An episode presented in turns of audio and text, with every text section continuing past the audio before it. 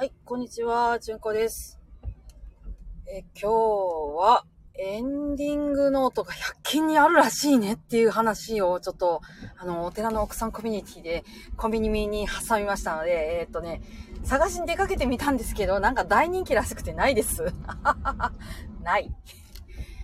見つけたことある人いますかね ?100 均って、えっとね、なんかダイソーにあんのんと、セリアにあんのんとあるらしいんですけど、あどっちも、あの、車で行ける限りのとこバー行ってみたんですけど、なくてですね。あーって感じですね。なんかね、大きさがすっごいいいみたいなんですよ。あの、A6 番かな？あの、えっと、お薬手帳と同じくらいのサイズって聞いたんですけど、本当ですか？本当ですか？うん。英語版やったらお薬手帳の倍くらいかな？うん、なんですけど、なんかいい感じの大きさやって聞いたんで、え、いい感じの大きさやったら本当にいい感じなんじゃない？っていういうところです。えーね、エンディングノートに私ね、こう一加減ありましてというかですね、もうあの自分も、こう、もうこんな職業ですからね、看護師やってて、寺嫁やっててっていうのもありますから、で、まああの、こっちに嫁いできて二人見送ってますから、そういう、こう、経験から話せることもまあまあ多かろうっていうところもありますし、まあなんせ私ね、あの、人が死ぬの生きるのっていうのはどういうことなんやろって考え始めたの5歳ですからね。もうね、人生のね、8割方は私、8割？いや ?9 割近くか。うん、9割近く、アラウンド50ですからね。9割近くやな。もうそんぐらい私はもうあの、人生かけて考えてきてることなので、えー、あのうるさいよ、このおばちゃん。って感じです。うん、なんでね、ちょっとエンディングノートの話題が出てきたら一応紙しとこうっていう感じです。はい。いやね、あのーエンディングノートね、あれね、なんか一生懸命書いてはる人いはるんですけど、エンディングノートなんか預かるサービスがあるとかっていうのを見てね、はーって思ったんですよ、私まず。ね。まずその、そのエンディングノートを預かる会社潰れる方が私ら死ぬ方よりも詐欺なんちゃうって言って、そしたらどうなんのっ、その無責任なことを金取ってすんじゃねえよっていうことを実は思っています。えー割とね、会社ってね、その身軽に潰れちゃうんですよね。えーそもそも、えー10年続く会社の方が少ないって言われてます。それ1割もないとかっていう話じゃなかったかな。で、そんなところに自分の人生かけたエンディングノートなんて預けられますかっていう話なんですよ。預けられるわけないですよ。何考えてんねんって。いや、預けて金取ってたはええけど、ちゃんとその、ほら、何？会社潰れたらぽいやんけ意味わからへんがなってなるんで、なんかね、絶対に、その聞いてほしいことがあるっていうことがあるんやったら、複数名にそれをちゃんと申し送っていう、置くっていうことと、それが容易に開けられないようにするとか、きちんと実行可能な状態にしたいっていうのであれば、公正証書にしておくっていうことです。あのね、普通ね、封をしてある遺言書が見つかって、いや、遺言書やってバリバリ開けたらあかんのですよ。あ、開けたら開きません。開けやんと、叱るべき手続きを持って開けないといけないっていうのが、皆さんご存知なんで、バリバリって開けて、あのー無効になっちゃったとかってなんかこうね、争ってるやつありますでしょ。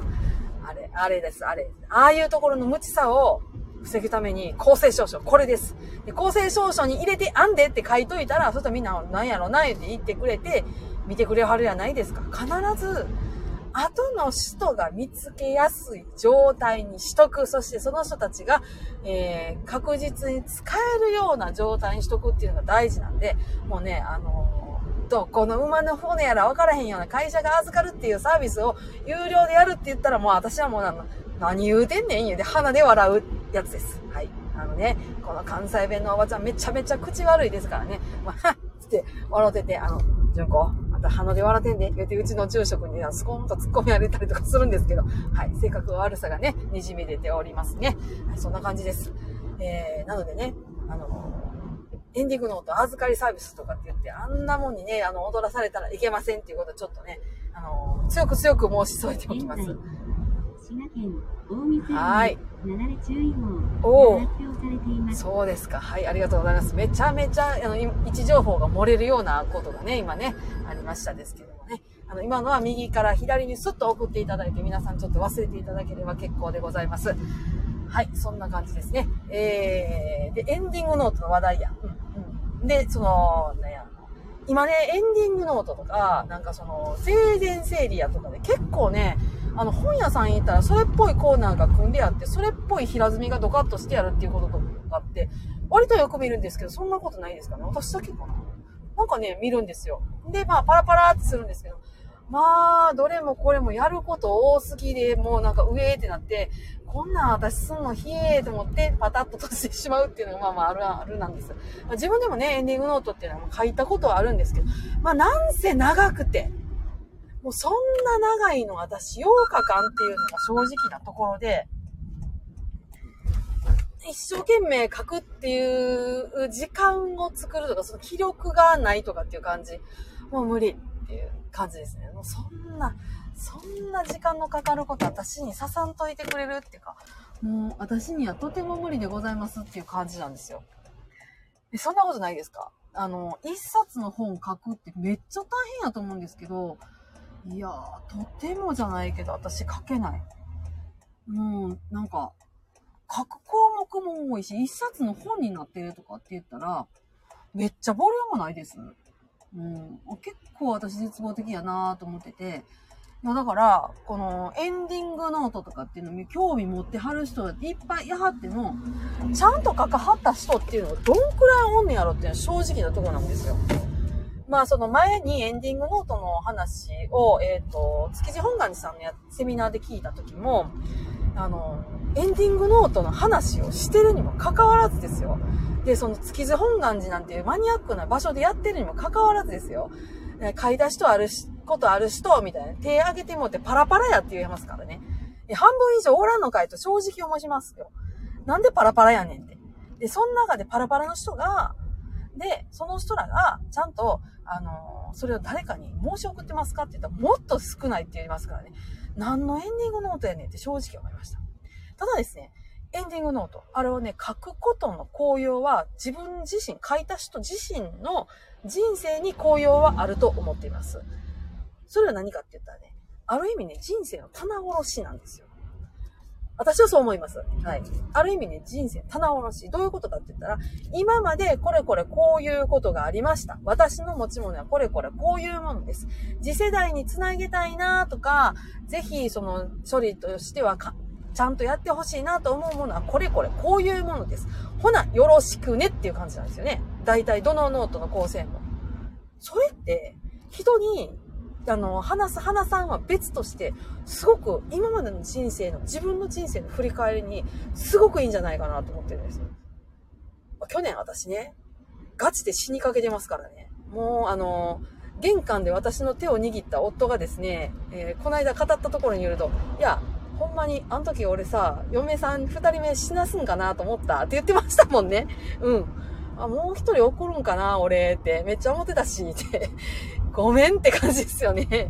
いや、あの時ほんまに私ごめんって言うたら、ここで根性の別れになってしまうような気がしたので、あの、ごめんと言わずに、あの、あごめんじゃない、愛してるなんて言うたら、絶対根性の別れになると思ったんで、ごめん、子供たち頼むな、お願いな、ご飯食べさせたってなっていうこと、これだけですね。これしか申し送れなかったですね。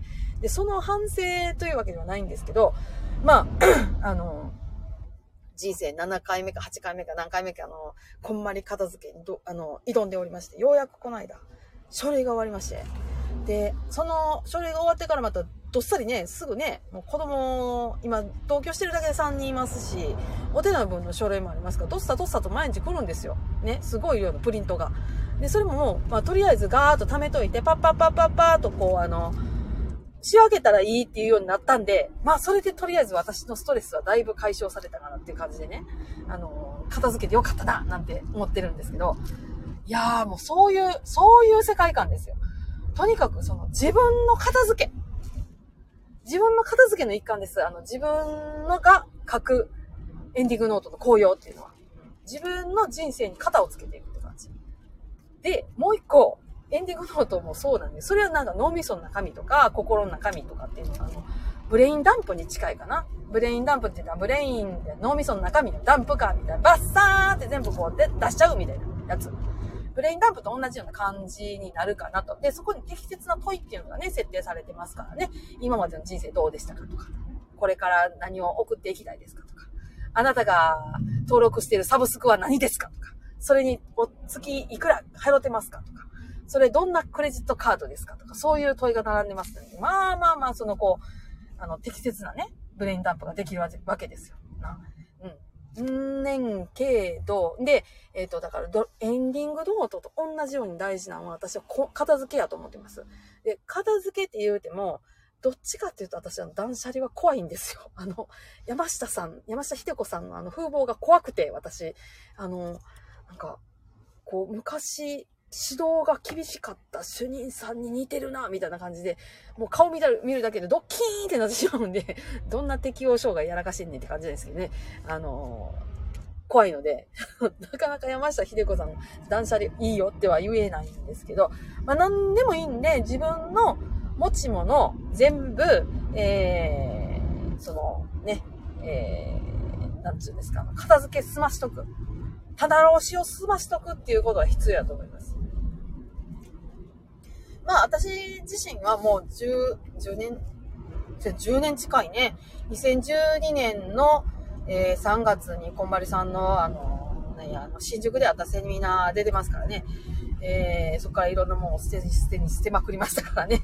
で、もういろんなものが残ってって、今私だいぶ人生ときめいてきてんなーいう感じなんで、まあ、あの、私の推しの片付け方としては、まあ、ときめき片付けが一番推しではありますけれども、まあ、あの、ときめきでわからへんわ、とか、まあ、いろいろなんか思ってはる人もいら、いやはりますし、まあ、あの、最終的に気が、あの、片付いて自分が、あの、自分の思ったような人生を送れたら、それでええと思うんで、まあ、何しか片付けはったらええと思います。それもね、エンディングノートと同じような効能があると思います。最終的に、あの、自分が残したいもんは何なんかとか、自分が生活するにあたって必要なもんとか、自分の人生に必要なもんっていうのはこれこれこういうもんなんやけど、人に置くとかなあかんなって思うもんはこれこれこういうことですっていう、その物理の片付けができるんで、物理のエンディングノート的なね、あの、作業ができるんで、片付けはおすすめです。ということで、その、エンディングノートを書く自分自身の紅葉について今までちょっと話しました。で、こっからは、あの、このね、スタンド FM のメインのリスナー層の人らに言いたい話なんですけど、今まで言うたものね、物理の片付けやら、ブレインダンプやら、そういうことを自分らの親世代ができますかっていう話なんです。もしくは自分の兄弟とかでね、引きこもりの人とかが嫌はったりとか、あの、お一人様の方が嫌はったりとかしはると思うんですけど、その人らがそんなことができますかっていう話なんですよ。多分できないと思います。このね、片付けもそうですし、エンディングノートを書くっていうこともそうなんですけど、結構なね、精神力と体力を使うんです。だからね、元気な人しかできないもんなんですよ、これ。ほんまね、メンタル言わしてたりとか、体言わしてる人がこんなことができるとは私はね、微体値思いません。無理。ね。それよりは、あの、病気治そうとか、とりあえずそのしんどい症状をコントロールしようとかっていうふうに私は思ってます。ほんまね、どう考えても無理なんですよ。ということはですね、あの、そういう人らを見送る立場の私たちは何をしたらいいかって言ったら、それに備えとくっていうことが大事なんですよ。その人らにエンディングノートをどうやって書いてもらおうかっていうことなんで、考えたら考えただけね、詰まりますから、それはもう置いときましょう。もう無理。あの、無理やと思った方がいい、絶対。うん。それよりは、エンディングノートの中身見て、私らが誰かを見送るときに何が必要やろかっていうことを考えとく方が先やと思います。お葬式をせんなあかんのかどうかっていうことも含めてね、例えば。お葬式っていうのは、どういうものかって言ったら、まあそのご遺体を適切に処理するっていう側面もありますけれども、それがまずね、第一に大丈夫大事なことやと思いますけれども、あの、大事なのは、その亡くなっていかれる方、往生される方が持っているご縁を後の世代が引き継いでいくっていう側面が大きいと私は思ってるんです。例えばですね、うちの、えー、前住、えー、前住職であるお父さんね、亡くなられた時って、本当にたくさんの、あのー、お寺のお坊さんが来られたんですよ。で、あれはどこどこのお坊さんで、どれはどこどこのお坊さんで？って。私ね、子供産んで、その翌日にね、お父さん亡くなってますから、もう、あの、頭フラフラですけど、でも後で、その、ね、来てくださった方の法名帳とか見たら、あ、どこどこのお坊さんも来ててくれてはんねや。あ、どこどこの人って、あん時のあの人かなみたいな。とか、あ、このお名前は私も見たことがある。とかっていう風になってって、微妙にそこのお葬式をしたっていうところで、その方とのご縁が、こ、じわっと繋いでいくんですよ。じわっと。向こうはこっちのことは、どっちかというと、あの、何々寺の嫁さんくらいの解像度でしか分かってないですけど、私は個体認識してますからね。そういう風に、じわっと縁が繋がってるんですよ。もし、ここでお父さんお葬式してなかったとしたら、私その方たちとうちのお父さんがお付き合いがあったかなんて全然知らないです。そういう、そういう側面があるんですよ。極端な例ですけどね。うちなんかその寺なんていうとこやってますから。なので、えっ、とね、すごく高齢のおじいさんおばあさんとかのお葬式をするってなったら、もうね、お呼びせんなあかん人っていうのが、すごい少ないわけなんですよ。どっちかって言ったら、長生きをしたこっちがたくさんの人を見送っていったっていう立場なんで、今、その長生きをした人を見送るのは誰かって言ったら、友人とかね、ご近所付き合いっていうのがなければ、親戚だけですよね。でも親戚って言ってもすごい量いるかもしれない。子供たくさんいて、お孫さんもたくさんいて、ひ孫、やしゃごまでもいてはるって言ったらすごい量になります。この間ね、ご門長なさった方のお葬式ってまさにそれで、もう、あの、赤子まで来てましたからね、やしゃごや言うてましたね。えーひ孫の孫ですからね。えーひ孫の子ですからね。すんげえな一人の人からこんだけの人数来たんかっていうぐらいどっすり来て、ワイワイ言うて、えやってたお葬式がありましたからね。うん、そういうご縁をつなぐっていう場なんですよね。えーご縁をつなぐなんて言ったらまたこう、ほらね、宗教臭いなーみたいなこととか、寺っぽいなーとかっていうことを言うと思うんですけど、まあでも、そうじゃないです。人間関係ってそういうとこでできできないです。うん。あの、実際に顔を見合わせて喋るとか、一緒にご飯を食べるとかっていうことって、すごくね、人と人の、あの、結びつきを強くするものなんですよ。誰か仲良くなりたい人がいたら、その人と飯を食えっていう話があったぐらいなんですから、私若い頃にね、めっちゃ言われましたから。うん。で、実際それして、ほんまに仲良い友達っていっぱいできましたしね。やっぱりご飯一緒に食べた人っていうのは仲良くなりましたから。そういうもんなんで、そういうところ。そもそも葬式をせんなんならんのかっていうところですよ。ねえ。そこから考えていいかな。で、ふんわりと葬式しなあかんなじゃダメなんですよ。誰呼ぶかっていうとこまで考えとかんと。誰に、どこら辺まで喋っとかなあかんのか。絶対喋っとかんなうるさいおじちゃん、おばちゃんは誰なんかっていう特定とかもですね、大事ですからね。それとか、あの、いろんな人にバーッと広げてくれるような、あの、連絡のハブになってくれるような人っていうのが誰なんかっていう特定も必要です。えーうちの親戚やったら、あの人やな、みたいなとかありますでしょうちの母の親戚やったらあの辺やなとかあるんですよ、私も。父の親戚ほとんどいないので、えー多分そこはね、そんなんないと思うんですけど、そういう特定です。で、えーそれから、えっ、と、宗教者を呼ぶかどうかですね。寺があるかどうか。うん。寺が決まってたら、その寺に葬儀社どこにいいって言って聞けばいいです。寺が決まってたらね。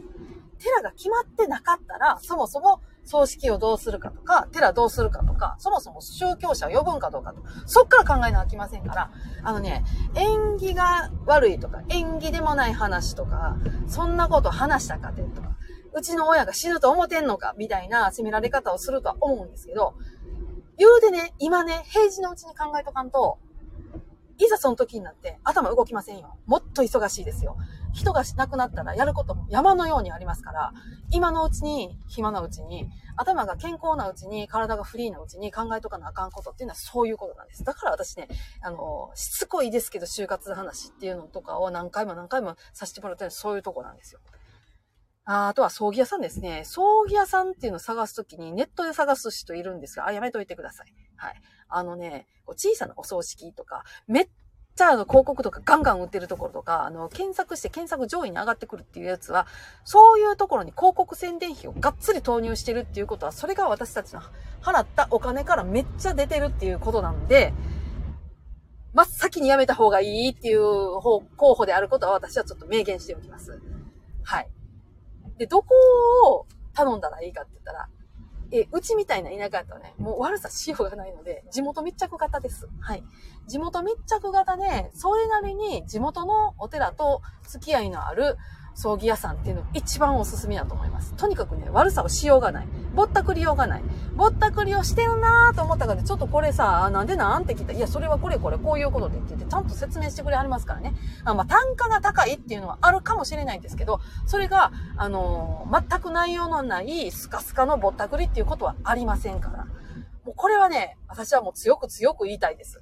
地元密着型とか長くやってる人とか、もうお寺さん、地元のお寺さんとの付き合いがあるとこ、これですね。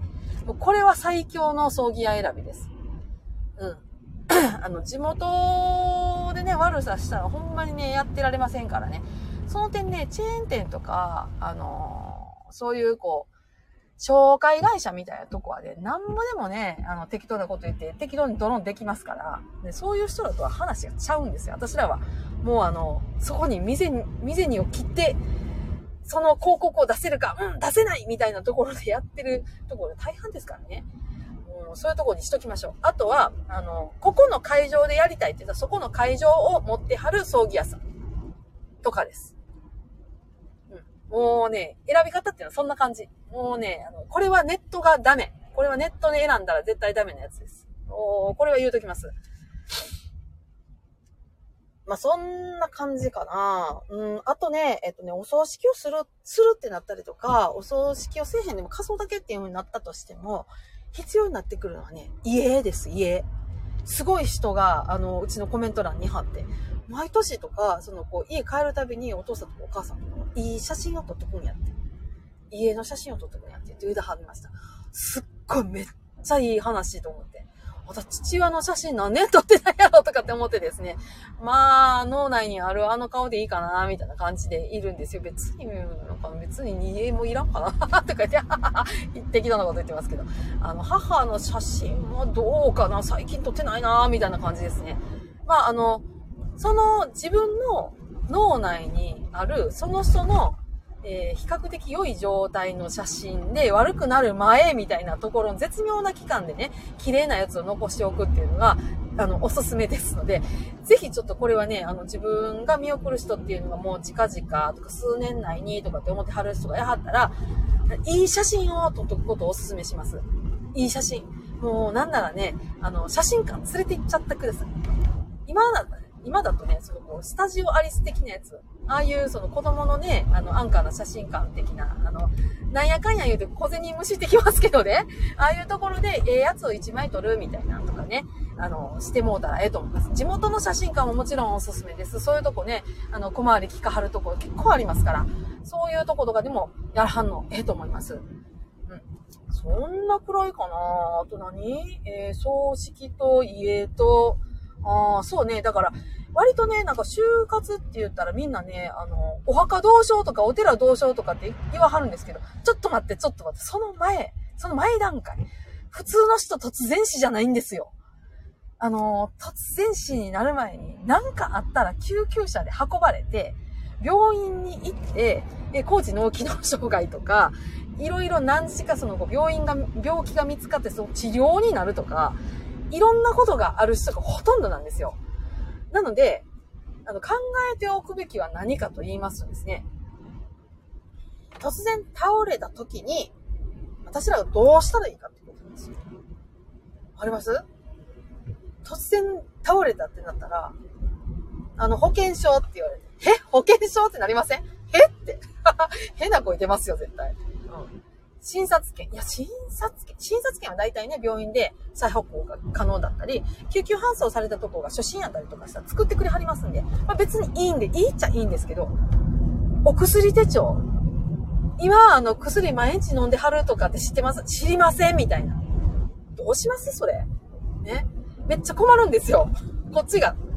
本人は、まあね、わーっとしてはるやろうから、ええかもしれへんけど、それ、ぼわーっとしてはって1名を取り留めて、これから療養生活になるとか、えーしばらくちょっと復活まで時間かかるとか、復活したとってもう今の、今までのような一人暮らしは無理とかになったら、何しかの、こう、社会的な資源の手をかけ、あの、借りないといけないわけなんですよ。ってなると、何をどうしたらいいの？まず必要なの絶対保険証ですよね。で、それどこにあるって言って分からへんってなったら、それで破砕発行から始めないかんのですよ。大変でしょ？なので、そういうものがどこにあるんやろかっていう把握です。うん。で、あとは、えー、貯金通帳とかですね。どこに置いてはるんやろ？えー、ハンコとか。で、通帳もそうやけど、どこの銀行にどんくらいのお金持っててはるんやろ？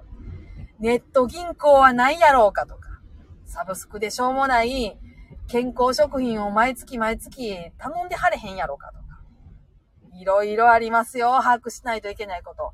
就活以前の、あの、エンディングノート以前にやらんなあかんことって、こういうのがあるんですよ。え、た、あの、これね、実はというかで、私の家の話なんですけど、まあ私の家の話めっちゃするよ、今日はね。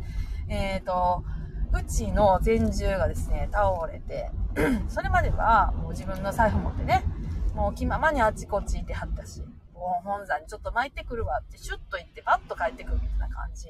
タクシーチケットも持ってるし、ね、そんな感じで気ままにしてはったんですけども、倒れてどうなったかって言ったら、倒れて、えー、割とそのこう、微妙な介護が必要な。家の中は地味に動けるんやけど、しょっちゅう転倒して、しょっちゅう圧迫骨折をする。で、しょっちゅうそのコルセットを締めるんだけど、また圧迫骨折をするみたいな、もう転倒をガッツンガッツン繰り返してる時期があったんですよ。ダブルケアで見てたんですけどね。ダブルケア、トリプルケアか。割と死にそうやな。見ててんけど、この時に、やっぱり必要になったのはそういうものの把握です。通帳どこに持ってるんやろうか。後で見てみたらね、ノーチェックの銀行があってびっくりしました。そこにね、2、3000円しか入ってなかったんやけど、いやー、こんなんあるんやってなりましたし、保険、たまたま直前に解約してしまってたのがあって、そこの保険金が出えへんかったんですよ。もったいないなーなんでこんなんあの解約したんやろうって言いながら、数百円の掛け金、数百円、千円ぐらいも掛け金やったんかな。ほんまね、もったいないことしましたね。ほんま数ヶ月。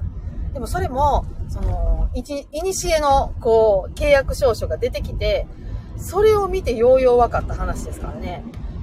ええー、こんなとこにこんな証書とか入れとくん？みたいなとか出てきて、土地の権利書やとかね、そんなんも。もうこんなとこにこんなんも入れとくんで、ね、バッサバサ出てきてね、意味わかりませんでしたからね。いやー。で、まあ、あとは大変やったサブスク。うん。あのー今ね、70代、80代の人って健康食品ラブの人って結構いません？で、新聞の折り込み広告で、何々県内にお住まいのこう70代、80代の方限定みたいなやつとかってありません？あれ。あれですよ。あれをね、結構契約したかはって。で、もう送ってこやんといてって言うたかって送ってきやはるんで、もう全部電話かけて止めました。で、あの、お父さんもやることなかったりとかして、割とふわふわした気持ちでいはって、で、お母さんも亡くなって気落ちもしてはるから、テレビとかのね、還元に割とね、騙されやすいんですよね。で、すぐ電話しとか貼って、すぐね、届くんですけど、それをまたね、部屋の隅にポイとほかっとくんですよ。あかんわっちゅうね。ほんで、こう、私はもう全部ね、あの、ちょっとそこを開けた時にスッと引き取ってですね、もしくはその、2階になぜか上げとか貼ったやつとか、なね、何年か前とかですよ。こんなんとかも、もう片っ端からもうメルカリやら何やらかんやらじゃんじゃん売りまくるのと、えー、返品をしまくりました。えー、返品期限がね、来てないやつとかは。で、その時に電話をしま、ま、しました。大変。で、えっ、ー、と、もう送らんといてくださいと。で、送らんといてください。DM もやらんといてください。なんなら電話しても、あの、送らんといてください。よろしくお願いしますって言って、言いました。で、こういう風に付け加えるのも忘れなかったです。うちのおじいちゃんも認知症で、えー、こういう風に、えー、送っていただいても責任が持てませんので、お支払いもできませんと。なので、送っていただいても注意、注文が来ても無駄ですと。支払い能力がありませんと。なので、えっ、ー、と、注文があっても適当なことを言うて、あの、濁してください。できればそのような対応をお願いしますと。それができなくても、こちらからそういう風な要望があったっていう記録を残すことはできると思いますので、よろしくお願いしますと、こういう感じで行きました。で、これで、えー、っとね、健康食品会社をね、3社ぐらいやりましたかね。あの、具体的な名前出すとちょっと怒られそうなんで出さないですけど、そういうのやりましたね。大変だから、あの、就活って言うて、エンディングノートって言って言うて、その前にやることってこんだけあるんですよ。あの、中途半端に悪くなれると。人間ね、病院にね、救急搬送されて、サクッと入院期間が過ぎたら、ようなるわけがないんですよ。そもそも人間ね、いつまでも元気なわけじゃないんですよ。病気もしますし、年も取ります。年取るっていうことは、だんだんだんだん今までできてたことができなくなるっていうことなんですよ。だから今まで通りの親やと思ってたらあかんのですよ。それをね、頭の中に入れとかなあかん。やから、あの、私はエンディングノートとかっていうの、とか就活っていうの、とか割と斜めの方向から突っ込ませてもらってます。もうね、あの、テレビとかメディアとかに出てるエンディングノートやとか、就活やとかって皆さんもお腹いっぱいやと思うんですよ。で、それに大体みんな同じこと言うてはってもほんまにハンデついたような同じことしか言わはれんと思う。せやけど、この私の話っていうのは割とあんまり言うてはるのを聞いたことないんよね、私が。せやから言わしてもらうんだけど、まとにかくその子をね、親倒れたらマジで大変やから、そういうとこ考えとかなあか。で、親倒れたら大変やっていうのはね、あのね、喋ってのはあんま聞いたことないけど、本は割と出てんのよね。あの親が倒れた時に見る本みたいな。介護が必要になった時に読む本みたいなやつとか。あそういうやつがね、割とね、よげ出てます。で、えっ、と、それに一冊一冊こう出たらきりないんで、どうしたらいいかって言ったらね、図書館行くんですよ。で、それっぽい本があるコーナーないですか？言って図書館の人に聞いてください。図書館の人っていうのはそのためにいます。あの、本の管理をするっていうのはそういうことも含まれるんです。こういう風な話題の本が欲しいんやけど、あの、いくつか見繕ってもらいますかっていう、そういう秘書的なことがしてくれはるんですよ。ほんまにこれね、めちゃめちゃ助かるんで、おすすめです。ぜひぜひやっていただきたい。あの、何見たらええんやって困ってて、あの、ネットの検索やったらすごい断片的な情報しか出ないですからね。その代わり本っていうのは、ある程度の時間をかけて、いろんな人が関わって、わざわざ紙になって流通もしてるっていうものなので、あの、信頼性がね、割と上がるんですよ。ネットにあるやつよりは本の方がまだ信頼性が高くなりますから、で、それを探そうとすると図書館です。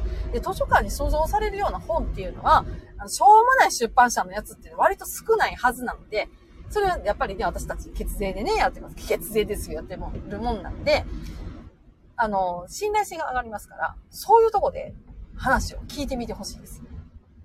えー、私はね、家の片付けをしようと思った時に、片付け本とかってどの辺にあります？って聞いて、どっさーっとそこら辺あるっていうのは聞いてですね、そこからね、2、30冊バーってあるだけの本出してきて、もう、ザザザザザーっと目、目次を見るとか、借りる借りないをその場でバーって厳選したっていうことも何回かやってます。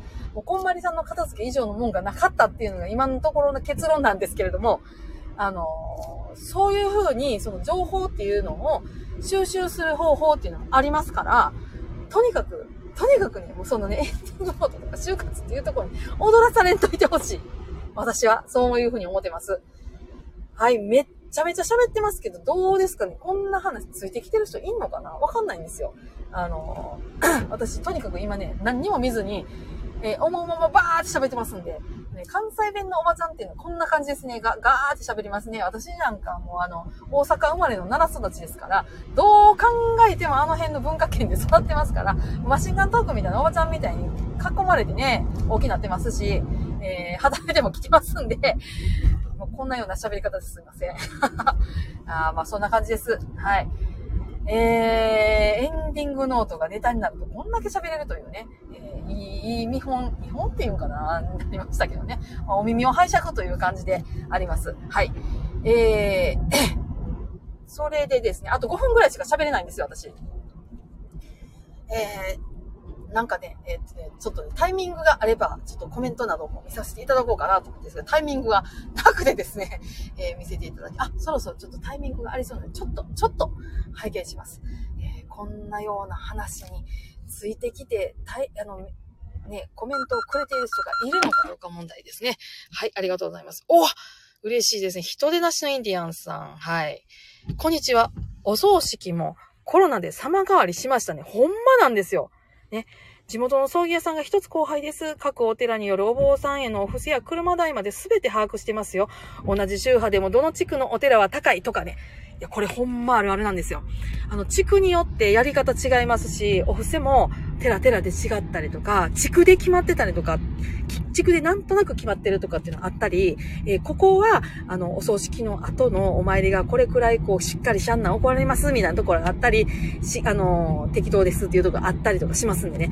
こういうね、こういう葬儀屋さんをこそ大事にした方がいいです。人だし、人手なしのインディアンさん、めっちゃめちゃいいところに住んでると思います。はい。アマトアズキさん。はい。途中から聞かせてもらってくだ、聞かせてもらってます。はい。アーカイブ残してください。もちろんです。ちょっと残させてもらいます。あの、しょうもないこと、今回はちょっと口滑ってないと思うので、多分残ると思います。はい。ありがとうございます。はい。えーあ、二代目 IMR さん。はい。ありがとうございます。スピーチさんね。ありがとうございます。はい。こんにちは。よろしくお願いします。まあ、こんなような話だと無限に喋れる人なので、あのーいくらでも話振っていただければ、はい、結構です。あのね、ほんまに人が亡くなるっていう歌って、もう度合いがあるんですよ。もうポクッといかはんのんか、長患いの末にいかはんのんか。長患いっていうことは、周りの人がなんかなんとかせんなあかんっていう時間があったはずなんで。で、それを誰が担うのかっていうところも必要になってきます。で、自分の棺は自分では担げないので、自分の葬式のことを思い煩っても仕方ないんです。思い煩うべきは自分たちが誰かを見送る葬式とかいうことなんですよ。この辺ね、もうほんまに口酸っぱく言わせていただきたいなと、私などは思っております。はい。えー、そろそろちょっと時間がね、やってきましたので、えー、このあたりで終わりにしておこうかなと思っております。はい。長々とお聞きいただきましてありがとうございます。えー、またよろしかったらお聞きいただければと思います。お耳拝借いたしました。はい。えー、看護師で寺嫁の純子でございました。ありがとうございます。それでは失礼いたします。